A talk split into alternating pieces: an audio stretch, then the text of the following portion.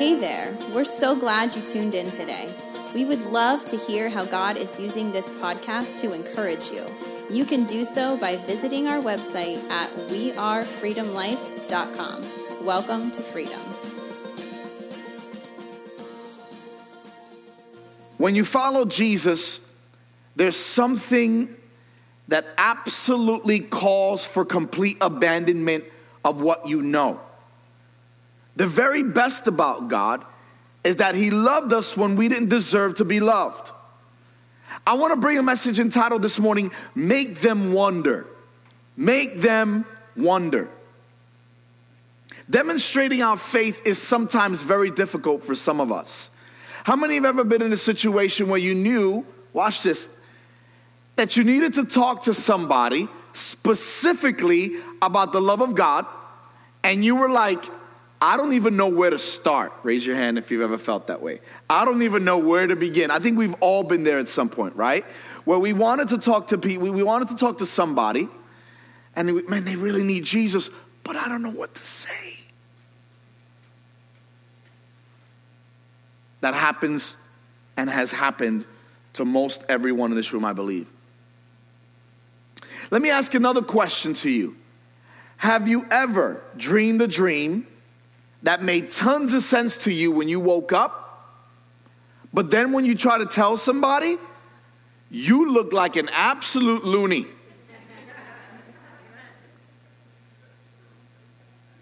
you ever try to tell a story, man, and then all of a sudden it was you, but it wasn't. And we were home in my kitchen but it wasn't. You know what I'm talking about, right? And then you, and the person looking at you is like, yeah, wait, what? Oh, yeah, okay, yeah, what? Because you were what? There. You were there. You understood that moment. You were in the car next to that person that was the person, but not that person. You were in the house with that person that was the person, but it wasn't that person. It makes total sense to you, but when you try to tell someone else, you're like, this is gonna sound really weird, and you're like, and the other person's like, too late. You were weird about 12 minutes ago when you started this whole thing. Why? Because they weren't, say with me, they weren't. So we all have been there in that moment where we felt like, I'm trying to tell you something that, that affected me, but you weren't there to see it, but you're passionate about it. You understand it because you were there. And some, sometimes to take action in our faith is the same way. We, we try to say, I want to tell you about Jesus, but, but it's hard for me to tell you that because you weren't there. I want to tell you something. We are really good at talking ourselves out of walking in obedience in those moments, don't we? We're really good in those moments where God says, Tell them about me. And you're like, But I'm not as good as blank in doing this. I'm not as good as blank in doing that. I'll just bring them to church and let Pastor Tony or the leadership team do that part.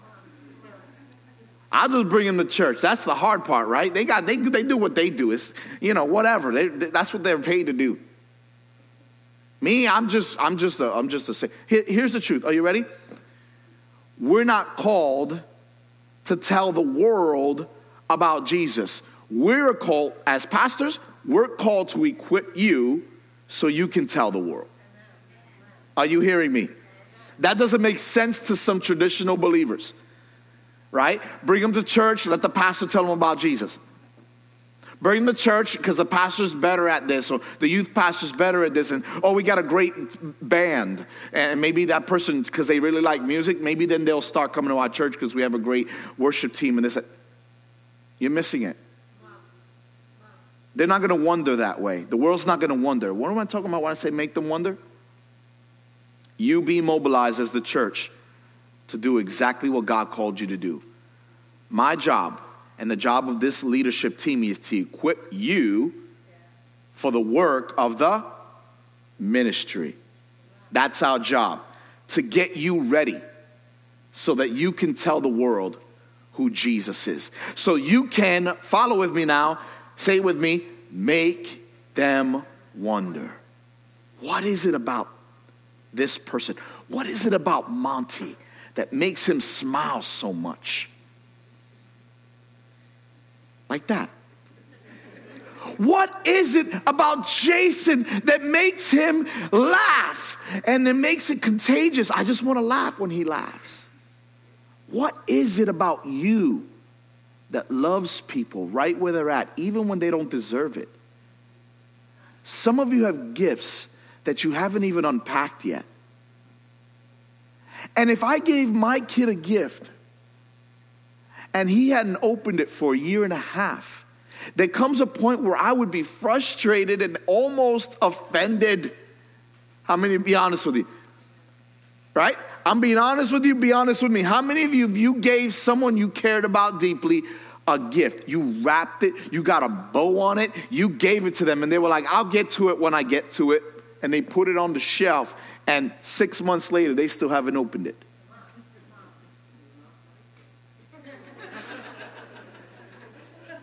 You'd probably be like, Give me it back. You don't even care about it anymore.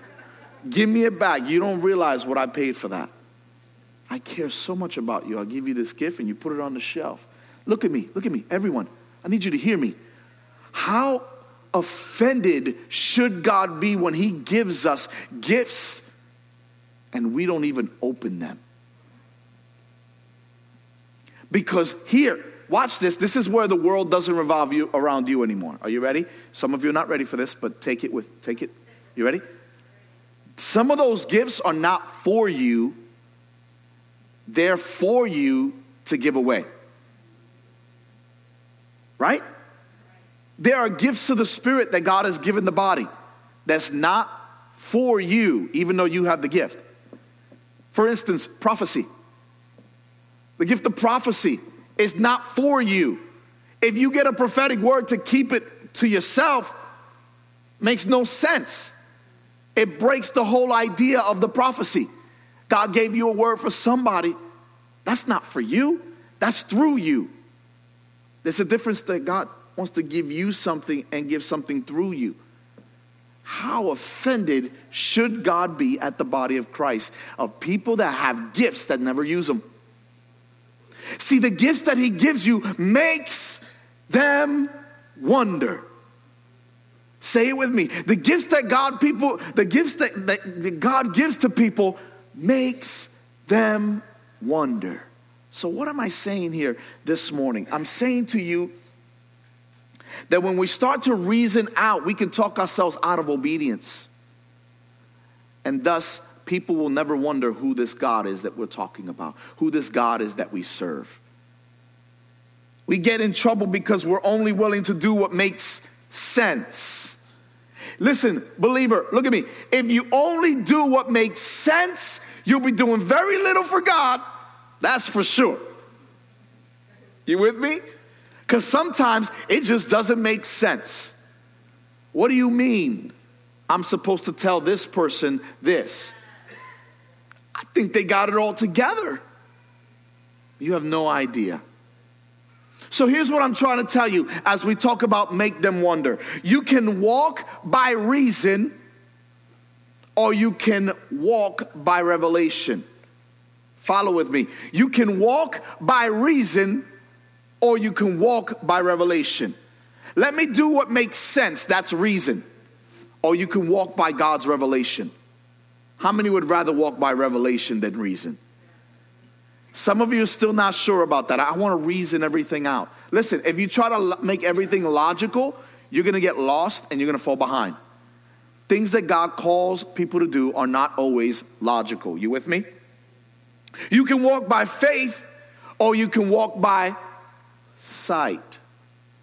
You can focus on what God can do, or you can focus on what you cannot do. But, friend, let me make this crystal clear you cannot do both.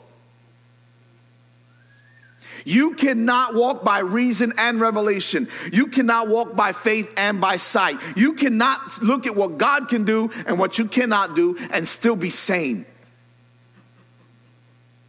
You have to choose today that I'm not going to look and depend on my flesh to, to logic and reason everything out. Does that mean that we have no logic? No. Because I know some of the greatest minds. And I've heard of some of the greatest minds. As I've been a Christian long enough to be around the faith. And been heard, I heard from men and women of God that some of the most intelligent people I've ever met, and they can make some logic up. They can figure some things and they will share some things that makes perfect sense for believers. But 100%, no, we will never know everything. But here's what I do know I cannot walk by faith and by sight.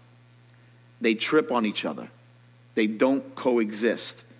So I want, to, I want you to turn with me to, to scripture. I'm going to read a good chunk of scripture at Joshua chapter 6. We will not have it on the screen, so you're going to reach it into your Bible and turn to Joshua chapter 6.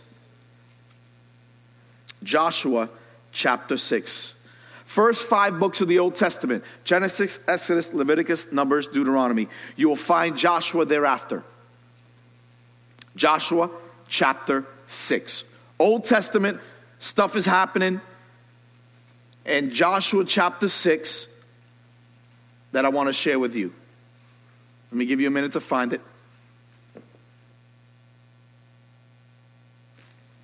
Joshua chapter 6, beginning in verse 1.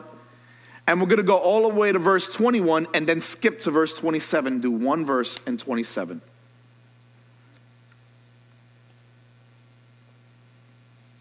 If you, if you have not brought your Bible this morning, you were relying on the screen, you got caught out there, bring your Bible. Joshua chapter 6. Now the gates of Jericho were tightly shut up because the people were afraid of the Israelites. No one was allowed to go out or in. But the Lord said to Joshua, I have given you Jericho, its king, and all its strong warriors. You and your fighting men should march around the town once for a day, or once a day for six days. Seven priests will walk ahead of the ark, each carrying a ram's horn. On the seventh day, you are to march around the town seven times, with the priests blowing the horns. When you hear the priests give one long blast on the ram's horns, have all the people shout as loud as they can. They must be Pentecostal. Then the walls of the town will collapse and the people can charge straight into the town. Verse 6 So Joshua called together the priests and said, Take up the ark of the Lord's covenant, and assign seven priests to walk in front of it, each carrying a ram's horn. Then he gave orders to the people March around the town, and the armed men will lead the way in front of the ark.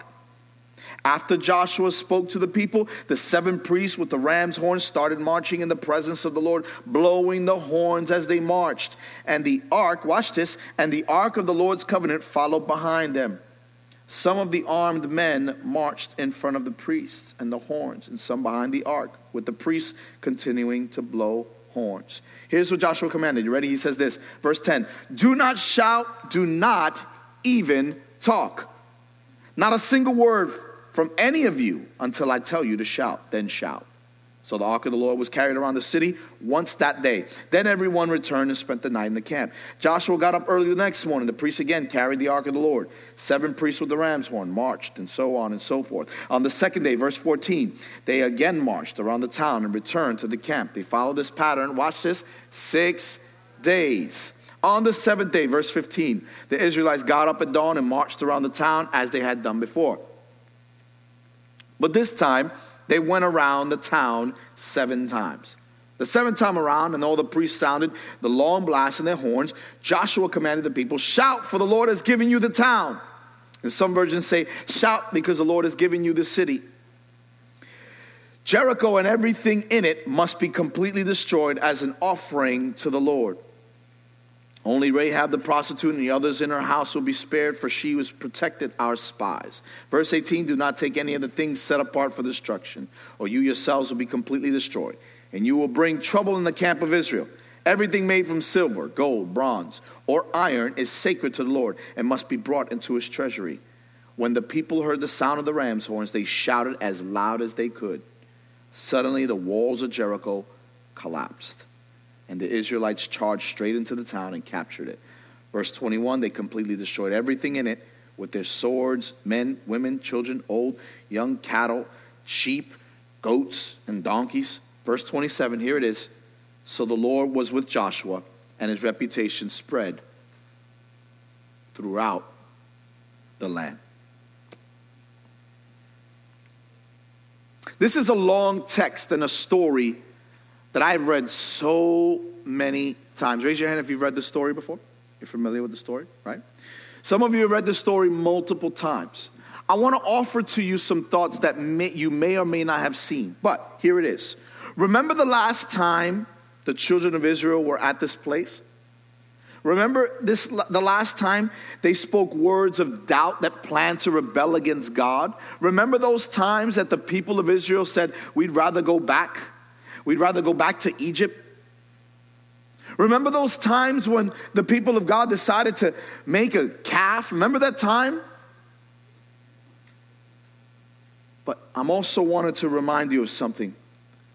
They spent 40 years wandering in the wilderness while an entire generation died off. Can I tell you something? Don't let your dreams die on the altar of doubt. Don't let your dreams die on the altar of doubt. God called Joshua and his people to do something that, look at me, you had to be there to understand. Can you imagine if you're part of Joshua's army and he's like, here's the deal grab all your weapons and we're not going to use them? In fact, the only weapon we're going to use is the feet. We're going to walk. We're going to walk, and we're going to walk. I'm going to walk some more. That doesn't sound appealing to me already. Right? But here's what we're to do we're to walk around once and then go back to our camp. Then come back the next day and do that. I'm to blow horns in the process because that's intimidating. And then we're to go back and we're to do this for the third day, the fourth day, the fifth day, oh yeah, and the sixth day. But on the seventh day, we're to go and something's to happen. Are you ready? Something's to happen. You're to wear out more of the soles on your feet because we're to walk around seven times on the seventh day. And when we're done, guess what? We're to fight, right, Josh? No! We're to scream. We're to what? We're to scream? Doesn't make no sense. You know what Joshua, I can see here and say in the back of his head? You had to be there. When I was told this, you had to be there because God was pretty serious about this. Like your dream, right? You had to be there. Because everybody's wondering, just like your dream, what the world was going on in your dream. And in the same manner, they're looking at Joshua, what the world is wrong with Joshua? Right? What do you mean we're going to walk around and then we're going to shout? Do it. Obedience. Look at me. It made no sense in the logic, it made no sense in the natural. But when God says it, that's all I need to know. Are you with me? The only way you can make the world wonder is to be obedient in your walk with Christ. Because watch this you in the natural cannot make the world wonder. They figured you out. They figured you out. Because in our in and of ourselves in the natural we're just like everybody else. Sinners in need of a savior. But the moment we came to Christ, there's something different. Look at me now. There's something different in you already that something different in you has trouble coming out outside of obedience. That wonderful, God given destiny, that purpose that you were born with, that, that calling on your life has trouble coming out if it's not in obedience. God has a recipe to cause this thing to come out. I remember when I was in biology and I was in all these different, like chemistry specifically, and all these different science classes. I loved chemistry when I was in high school because we got to blow stuff. I'm, I'm sorry, we had to do some things that caused things to explode. or overflow. Or if you put this thing and that thing, and I say, I don't know all the details. I just don't, I just remember if you put those together, stuff's gonna happen. I like that part. It's my favorite.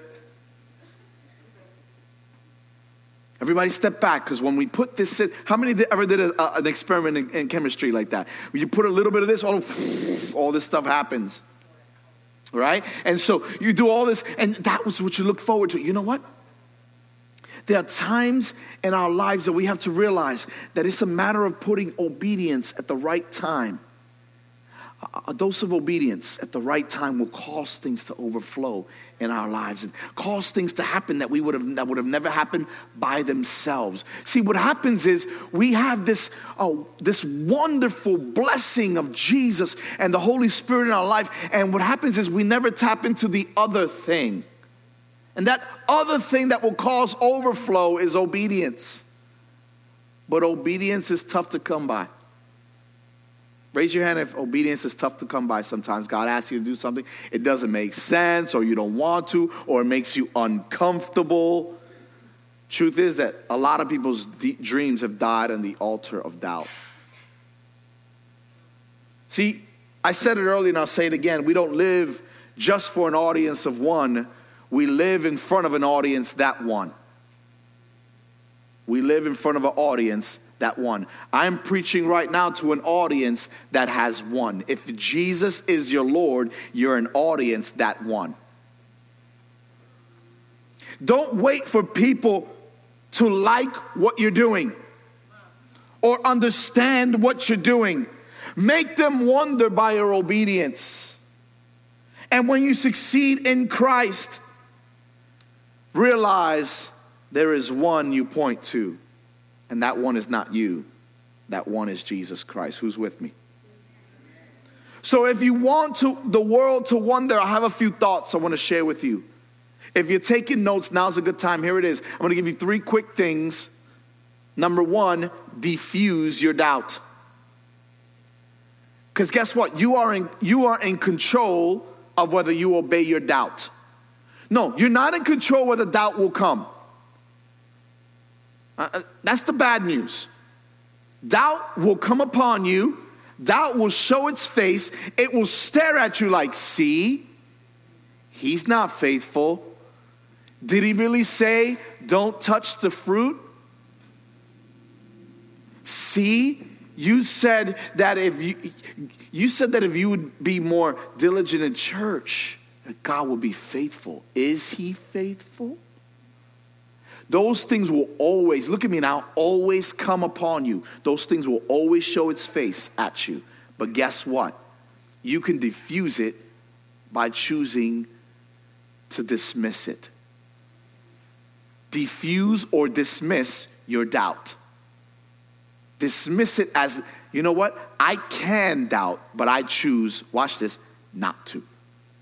Because you have the choice whether you can diffuse this doubt or allow it to abuse you. Because doubt is abusive. Doubt will shout at you. Doubt will try to scare you. Doubt will try to move you to a realm of, uh, of, of not doing what God called you to do because, you know what? They might think you're a little bit loony. They already know you go to church. Now, don't make it look weird. They already know that you, you serve God. That's a little strange, that, that, that obedience thing. Can I tell you something? Diffuse it. I am who I am because God has called me to be this person. Words are extremely powerful. How many know that's true? And they can build up or tear down. We often raise problems with, uh, without solutions, and then we put negative labels on them. We raise these problems instead of giving it to God. We raise these problems and we go, "Oh, oh well, God really can't handle this because that's not really that important." You know, God cares about the littlest things in your life. The littlest things in your life, He cares about. The biggest things in your life, He cares about. It doesn't matter the size, God cares about both those things. But you know what we do? Oh, that's not that important, so I'm not going to bring that to God. And what happens? That little thing gets bigger and bigger, and before you know it, it's overwhelmed. So, one thing I learned about life is uh, weeding is inevitable, right? You do any sort of landscaping in your, on your property, weeding is inevitable. You're going to have to do it, like it or not. And the best thing to do is do it while, they're, while it's small. Get it out of the way because it's only going to get bigger. It's only going to mess with everything else that you have in that flower bed. Pull those weeds out, diffuse your doubt early, and let the Lord work on that. We tend to limit our capacity to handle things as well as our capability to accomplish things because of that doubt that is in our life. We imagine the worst. We find excuses. We place blame on other people. And we label them as this is not God, so all right. Can I tell you something? Diffuse. Say it with me. Diffuse your doubt. Number two, walk in faithful obedience when the plan makes no sense. Look at look at Joshua in the story. Honestly, that is not a battle plan that you would find walk around the building. Walk around the city, the walls, just walk around it. No, don't shoot anything. Don't pull out your sword, just walk around. Oh, by the way, just one time on the first day. Then go home. Then come back the second day and walk around some more. It makes no sense. But Joshua said, I know, I don't know the plan, but I know the one who gave it to me. And sometimes you have to remind yourself it's not the plan I have trust in, it's the God who gave it to me the one who put the plan in place, not the plan. It's not the plan that I have faith in. It's the God who gave me the plan, the God who gave me purpose, the God who gave me that destiny. While something may not make, make sense now, remember that our God is a God of miracles. God can still make miraculous things happen, like on that seventh day. When you're in a hard situation, friend, hear me now. Sometimes you just have to make yourself believe. These miracles show up in a dream. You ever, you ever, you ever had one of those moments where you wanted to do something and then you almost talked yourself out of it, but then you follow through and you look back and you say, I'm so glad I stuck with it. Raise your hand if you're ever in that situation. I'm so glad I stuck with it. Why? Because you're looking back and the hindsight is always 2020. It's no different in the kingdom. Hindsight is always 2020. And so, what I'm here to tell you with is this God makes miracles happen, and they don't always, they're not always gonna look big in the beginning. Miracles are often small steps of obedience, small steps of confidence in the God, not the plan, the God of the plan. Sometimes they look small and He's bringing you through small miracles so you can believe enough for that big one coming up. He's making small deposits. He's making small deposits in your life over and over and over again. He's making these deposits. Walk in faithful obedience when the plan makes what? No sense. Here's a third thought. Are you ready?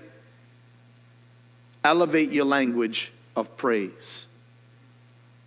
Did you hear this? This is important. Notice that when they went forth praising, notice when they went forth in obedience, the presence followed them. Okay, let me go back to the story. When they were walking in obedience, the Ark of the Covenant was following where? Right behind them. Let me tell you something. When you walk in obedience, the presence of God will follow you everywhere you go because you're walking in obedience. That's not easy, is it? Raise your hand if obedience is easy. Nobody. Because obedience isn't easy. But raise your hand if obedience to God is worth it. Most of us would agree with that, right? We would agree and we would say, you know what? You know what the answer to that is? Elevate your praise because some of you talk yourself out of blessings because you're elevating your doubt. You're elevating your doubt above the praise. Watch this. The trumpets that were blown at the end of the seventh time around, they were the same trumpets they used in worship. The shout the mouth that they used to worship God was the same mouth they used to shout God.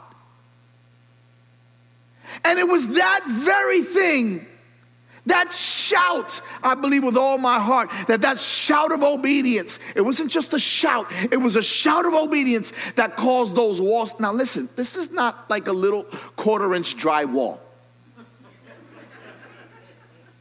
The city was not secure with drywall. But we have a stud every six inches. It doesn't matter where you have studs, it's drywall. This city was not protected by drywall, it was large, honking rocks, boulders, and all kinds of fortified city. This was a fortified city. And you know what took them down? Do you know what took them down? Praise took it down. You said, Tony, why are you shouting? Because I can.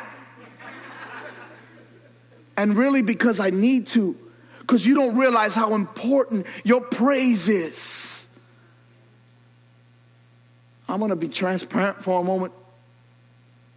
Standing here and looking out to the crowd during worship sometimes, you would think that you have lost this battle. Some of you don't believe the praise that comes out your mouth. Pastor Tony, way to get negative. No, no, no, no, I'm not getting negative. I'm just bringing the reality that some of you guys don't realize how important what comes out your mouth is. I'm reminding you that the God of Abraham, Isaac, and Jacob, the God that called Joshua to shout, the God that called them to do that task is the same God that called you today, that called you years ago, that called you when you were a little, little girl or a little, little boy. That same God is the one that's telling you, shout, for the Lord has given you the city. Shout because you have a reason to shout. Shout because when you elevate your praise, you make it bigger than your problem. Something stirs. I wish somebody got what I was talking about right now. I wish you understood the victory that is in Christ. Somebody give God praise right now. Come on, like you mean it. Come on, like you mean it. Oh, oh, but Pastor Tony, there's times I, am praising and I'm the only one clapping. I'm okay with that. I don't care. I'm not clapping for you. I'm clapping for me. I'm clapping because I realize that that verse right there that they just said means something to me. I'm a clap. That's good stuff right there. Preach, preacher. There's times I'm listening to things that people say that it's not even meant to be for for for. Uh, I didn't think it was meant for me, but they say it. I'm like, oh, that's good stuff right there. That's why? Because I have to realize that I am in charge of what elevate what is elevated in my life. What is look at me. You're in charge of what's elevated in your life. When you start to realize that when you elevate your language of praise, you learn to walk in victory. When you elevate your level of praise, you learn to praise God in ways that you never would have. Now, let me ask you this question Is there anything about your life that will make the world wonder about your God? The whole idea this morning was simply this make them wonder. Make them wonder about your God, not whether you're saved or not. They should know who you are because you've recognized whose you are. And you will never know who you are until you recognize whose you are. And when you know whose you are, praise comes out of you.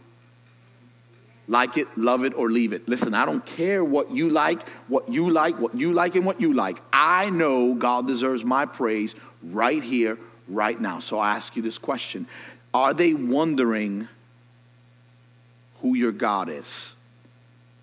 Because guess what? If I was just, now listen, Transport yourself mentally right now to that space and time where Joshua was, just for a moment. If you were just watching it unfold, you were just just off to the side. You ever been like, I wish I was a fly on the wall in that discussion? You ever felt like that?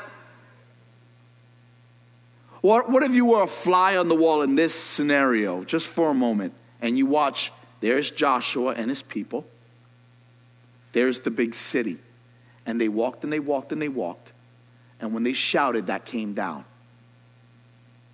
Would you say, there's no way? Or if you saw it with your own eyes, you would go, who is he serving? who is Joshua's God, right? You would say, Who is that man's God that he would shout and the walls would come down? I want to know who he knows. It's all about who you know, right? In this case, it is. That's exactly what made this moment special. So, as you bow your heads across this room, all across this room, I want to pray a prayer for everyone at the sound of my voice right now. Because everyone at the sound of my voice will need at some point to take a big, bold, silent step toward obedience. Notice they had to remain quiet until it was time. Why? because we never want to give away God's plan for our life. And the focus had to be set. I believe that there may be more than one reason why God told Joshua to tell the people to be quiet. Just march. Because everyone will have an opinion. And sometimes you have to silence your own opinion so that you could hear God's. How many know that's true? So, God, right now, for every person at the sound of my voice, I'm praying, oh God, that they would be a people that would just be. Sometimes just be quiet, sometimes just be relevant, sometimes just be present. We don't have to say much when we're in obedience. But God, when you say it's time to shout, when you tell us it's time to speak up, May we walk in that obedience. I pray in the name that is above every name that everyone in this room and everyone listening would live in such a way that would make them wonder. In Jesus' name I pray. May our lives be set as an offering, O oh God, to make them wonder.